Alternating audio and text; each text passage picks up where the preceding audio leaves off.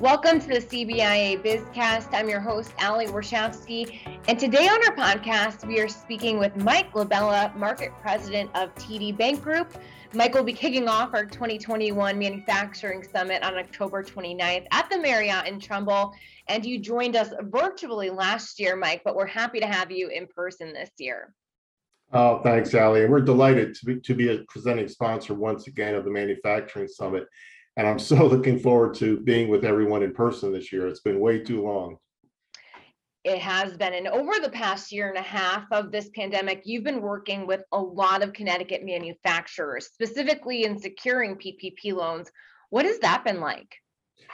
Oh, I tell you, it, it's, I have to say though, you know, it's been, it's both frantic and extremely fulfilling. You know, thinking back when COVID started, you know, during the peak, you know, none of us really knew the extent, the duration, the impact on our businesses, you know, or if the PPP money would run out, how the process would work, the constant changing of the rules. But in the end, it was so gratifying to hear the relief expressed by business owners, owners and CFOs that they were able to continue operations and keep their employees on the payroll. You know, I can also, you know, say how proud I am of our team. Uh, you know, these folks literally work 24 7 through the holidays and getting loans processed and funded. You know how many TD Bank processed? Um, yeah, we actually, in our footprint, in our, in our Maine to Florida footprint, we processed uh, 133,000 loans uh, for $12.5 billion. You know, in Connecticut, uh, it was well over 6,000 loans for almost $540 million. Wow, so a lot of work being done over the past year and a half. What were some of the challenges you encountered processing PPP loans? And did you have initial consultations with companies and see some missing components or some common errors throughout the process? Yeah, you know, the, the first challenge was really how we were going to process, you know, the number of loans we expected. You know, we decided right away that a paper process just wasn't going to work. So we made the decision uh, to take take applications um, we actually waited a day. Um, and over the weekend, we built a platform to take applications online and fund directly into companies' checking accounts. Now that proved to be an incredible, incredible time saver and allowed us to process the numbers we did. And yeah, you know, all along the way, we stayed in touch with companies because, um, you know, they were confused at times. Uh, and quite frankly, uh, we had to check the rules that were constantly changing. So it was a constant uh, and continual communication, which was the key to, to getting people comfortable and getting them through the process. Yeah, because something that they've never really had to do before in this type of way, right? With a pandemic looming. Um, exactly. Um, what kind of projects did you see manufacturers using the PPP loans for? Were they using it mostly for capital or mostly to keep uh, people employed? I know there is some type of rule there where the, a, a portion of it does have to go to um, keeping people employed, correct?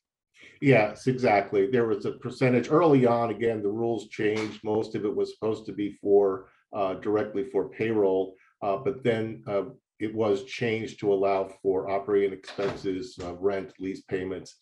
But um, know, but companies did the right thing. You know, as I said earlier, no one knew the severity or how long this would go on. Uh, so companies did the right thing in, in accessing the capital to keep their plants running uh, and people employed.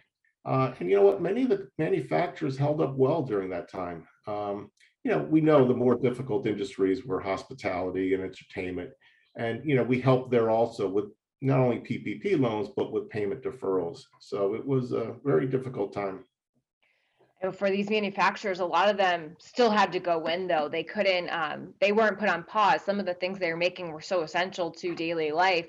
They were in there throughout the worst of it. Um, have you seen applications for loans for clean and green technology updates and upgrades? Has that been a priority? You know, we have. You know, um, you'll see, we see many companies um, using us or the Connecticut Green Bank uh, to utilize solar, solar panels, upgrading their fixtures on their factories to reduce energy costs. Uh, we also continue to see companies increasing their IT spending and upgrading their financial systems. You know, this is providing cost savings as well as uh, reducing fraud and, and cyber attacks which is something that they have to deal with nowadays, especially that I feel like the pandemic pushed even more online fraud and um, those cyber attacks, what are you seeing with manufacturers and what they're dealing with now? You know, it, it's it's interesting. We we we thought uh, we were coming out of the woods on on COVID, but uh, you know, manufacturers really, uh, you know, we're not out of the woods yet. You know, we face an expanding um, number of issues uh, that the pandemic has caused, and that's really the effect on their supply chain. Um, the increasing cyber fraud, you know, we have trade conflicts with China, changing oil and commodity prices, interest rate risks, uh, and political conflicts. Know, so we're really dealing with the manufacturers to alleviate the risks we can. I mean, obviously, uh, you know, no one can control political risk or things like that. Um, but uh, we're really uh, hearing from um, our international trade experts, some of which are, will be at the conference and have some uh, some videos that we'll share, and our treasury management specialists uh, for ways to reduce some of these risks. Um, you know, manufacturers, we we believe, um, and they have in in, in the past uh, increased uh, increasing their collaboration with other manufacturers uh, to really try and uh, and uh, ease the the uh, supply chain issues. You know, we're seeing some of the major companies. There was an article in the journal not too long ago about some of the major big box companies that are actually uh, chartering ships together uh, to bypass some of the ocean shipping bottlenecks. So, you know, there's some things, you know, we don't think uh, many of our, you know, level of manufacturers have that capacity, but maybe there's other ways to really look at uh, uh, issues and and uh, collaborate to to ease some of those some of those issues we talked a lot about larger manufacturers being able to rely on each other, partner with each other to get their own supplies, but smaller manufacturers are still facing those supply chain issues. And of course, the threat of cyber attacks, like you mentioned. So, where do manufacturers go from here in this post uh, pandemic or recovering from the pandemic world and going into 2022? Great question, Ellie. I think it's it's really um, important that some of the lessons we learned from COVID, especially on the technology side, um, that companies continue to to use um, to utilize the technology that's there. You know, a lot of the um, a lot of what we did during COVID, especially with um, the staff, was working from home you know that caused a lot of issues with uh, both security and uh, and how do you, you know how do you really manage your payables your receivables you know do wires? You know that's um you know it, it's a it's a high security function. And those are type of the thing so the the type of products that we really looked at um, and asked companies to to utilize more for for their protection for our protection. Um, so that was i think the technology piece is going to be very important uh, to continue with for companies, especially in this in this area of um, of cybersecurity. And on, on, the direct shipment side, where companies are really struggling to uh, to get product in, you know, as as you mentioned, you know, a lot of the bigger companies are using uh, very collaborative processes that will will help them uh, to share uh, shipments and and you know literally you know take a cargo ship for themselves or whether they use uh, cargo planes, air freight. You know, small companies don't have that ability just because it's it's cost prohibitive.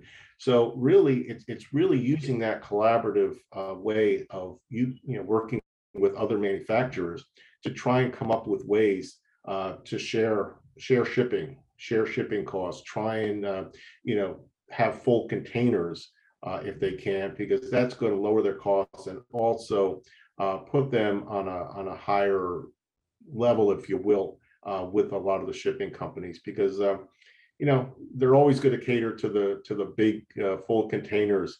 Uh, but if if smaller companies can collaborate and find ways to to share shipping, that may help them in getting their their product in quick and quicker. Well, Mike, thank you so much for that insight into what manufacturers have been facing and what's ahead of them. We look forward to seeing you at our manufacturing summit on October 29th at the Trumbull Marriott. And if you want to register, you can do so still on our website, cbia.com. Mike, thank you so much for coming on the BizCast. Oh, my pleasure. Look forward to the 29th.